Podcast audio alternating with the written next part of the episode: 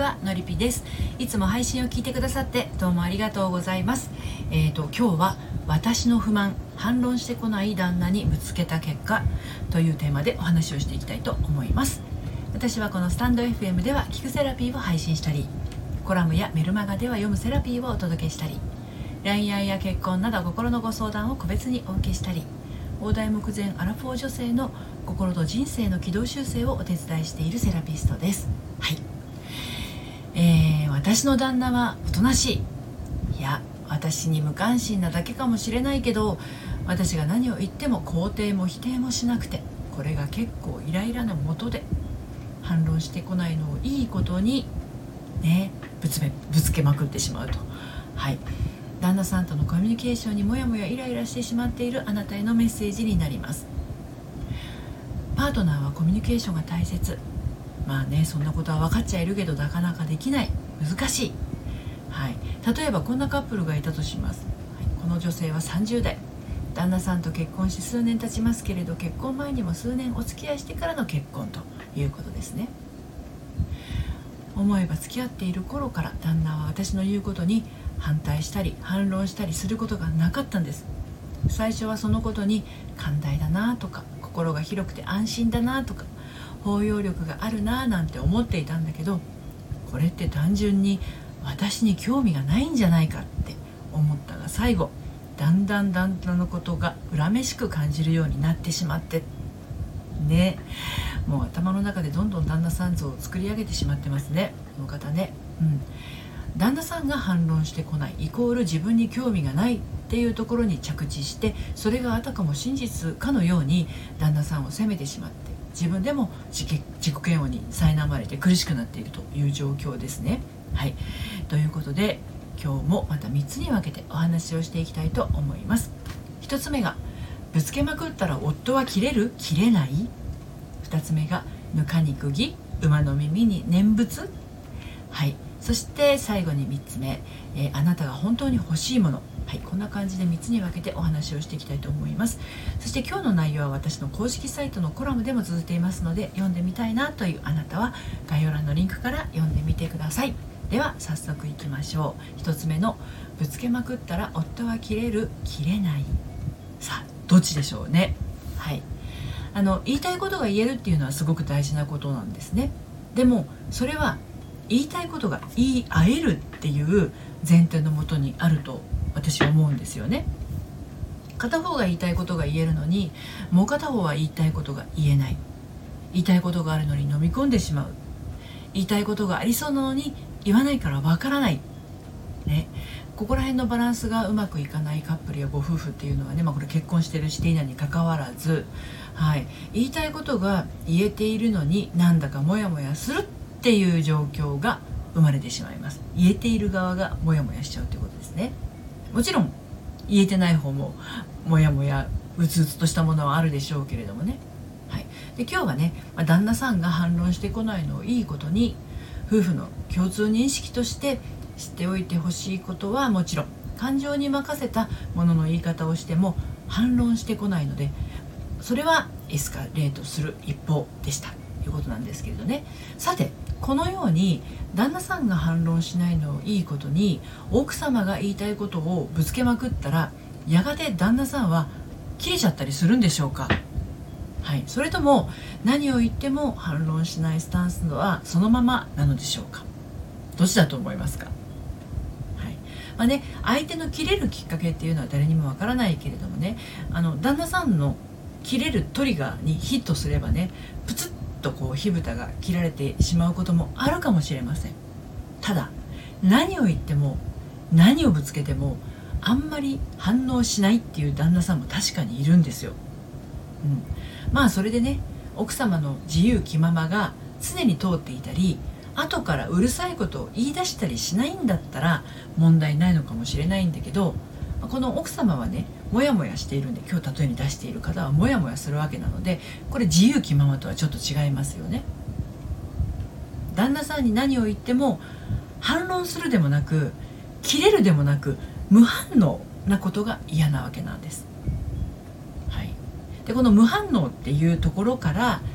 なんだか私愛されてないような気がするとかなんだか私には興味がないような気がするとかなんだか旦那さんのこの冷えた気持ちを突きつけられるような無言のねそういったあの圧力を感じるというか。ね。私との結婚生活なんてどうでもいいような。これねひっくるめて言うと寂しい気持ちがしちゃうわけなんですよね。うん、で2つ目の「ぬかに釘馬の耳に念仏」っていうことについてお話を進めていきますけどあの実はね私が最初の結婚をした元旦那さんがねどちらかっていうとそんな感じでした。まあ、他のコラムでも時々綴ってるんですけど私の最初の結婚は28歳から40歳までの11年間でね、うん、この期間の私はですね不満をねたくさん抱えた結婚生活を送ってたんですよ。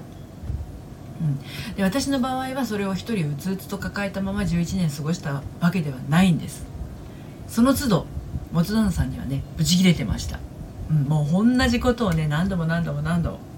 でももう反応っていうか反応はするんだけどね元旦那さんの場合は。何も変わらない。あのね何も動じないっていう方が合ってるかもしれないです。ぬかに釘とか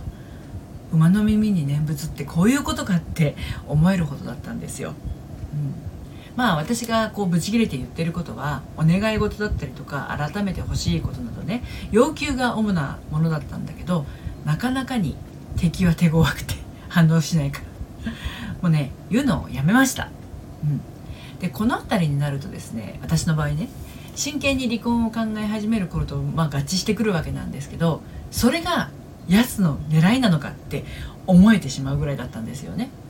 うん、でなので無反応の旦那さんの場合ね密かに何か企んでいる可能性もあるかもしれないです。これねあの脅かすわけではなくてね。で一方今の旦那さんね8歳年下の初婚の男性なんですけどねあのこれね私がブチギレてものを言うとですね もう同じくブチギレて返してくるんですよだから大喧嘩に発展しやすいので物の言い方はね要注意なんです今のあの旦那さんとの関係性の中ではね、うん、だけど言っていることが受け止められているかどうかわからない無反応ってねその前の結婚のようなこれ、ね、結構罪だと思うんですよね。あえてこっちがイライラしたりカッカしたりするのを待ってるんじゃないかしらんって思うところもあったりなかったりするわけです。ただねそうは言っても奥様のことを全て信頼してお任せしているという旦那さんもいますから単に面倒くさがりタイプに多いんですけどねこういうの。まあそういう場合もそういう場合もあの旦那さんにあえてもう打診せずに好きにやったらいいと思います。奥さんの方が好きにやっていいと思います。そしてそういう場合はね旦那さんの方もそれを望んでたりすることもあったりしますから、はい、好きにやっていいんじゃないかなと思います。でそして最後にあなたが本当に欲しいものっていうことについてお話をして締めくくっていこうと思うんですけど旦那さんに不満があってそれを言いたい。そういう気持ちはねとてもよくわかるんです。私もそうだったからよくわかります。けどその不満をどうにかしたいっていうよりもあなたが本当に欲しいものは別のものだと感じるんですね。自分の中にあるこうしたいとかこう思うとかこう感じてるとかこう考えているというのは確かにあるものなのでそこはそのまま旦那さんが無反応であろうと何であろうと通して OK なんですよ。問題は自分がそう思ったり感じたりしていることへの同意が欲しい場合に起こります。私はこう思うけど相手の考えていることが知りたい。ただただ会話がしたい。コミュニケーションを取りたい。たとえぶつかっても本音が知りたい、はい、もし今言ったようなことが望みなんだとしたらそれは聞くではなくてお願いするになります、はい、お願い事は無視できません。できないかできるかのいずれかだと思うんですよね。で男性っていうのはもともとヒーロー気質がありますけれども全員が全員そうではない場合もあるんですよ。でこれ逆に旦那さんのヒーロー気質を奥様側が奪ってしまっていることもあるんですでそうなると旦那さんは出番がないからセリフもなくなって早くとなってね脇役となってなんなら客席でですねその繰り広げられている舞台をのんびり鑑賞する側にお客さん側に回っちゃうかもしれないんですよね。うん、ということで反論してこない旦那さんに不満をねぶつけまくるっていうのはあなたが一方的に疲れるっていうケースになることが多いんですね。旦那さんに対して何もかもぶつけるのではなくてお願いするのであればもしかしたら旦那さんの中に残っている小さなヒーロー気質の種からですね改めてそのヒーロー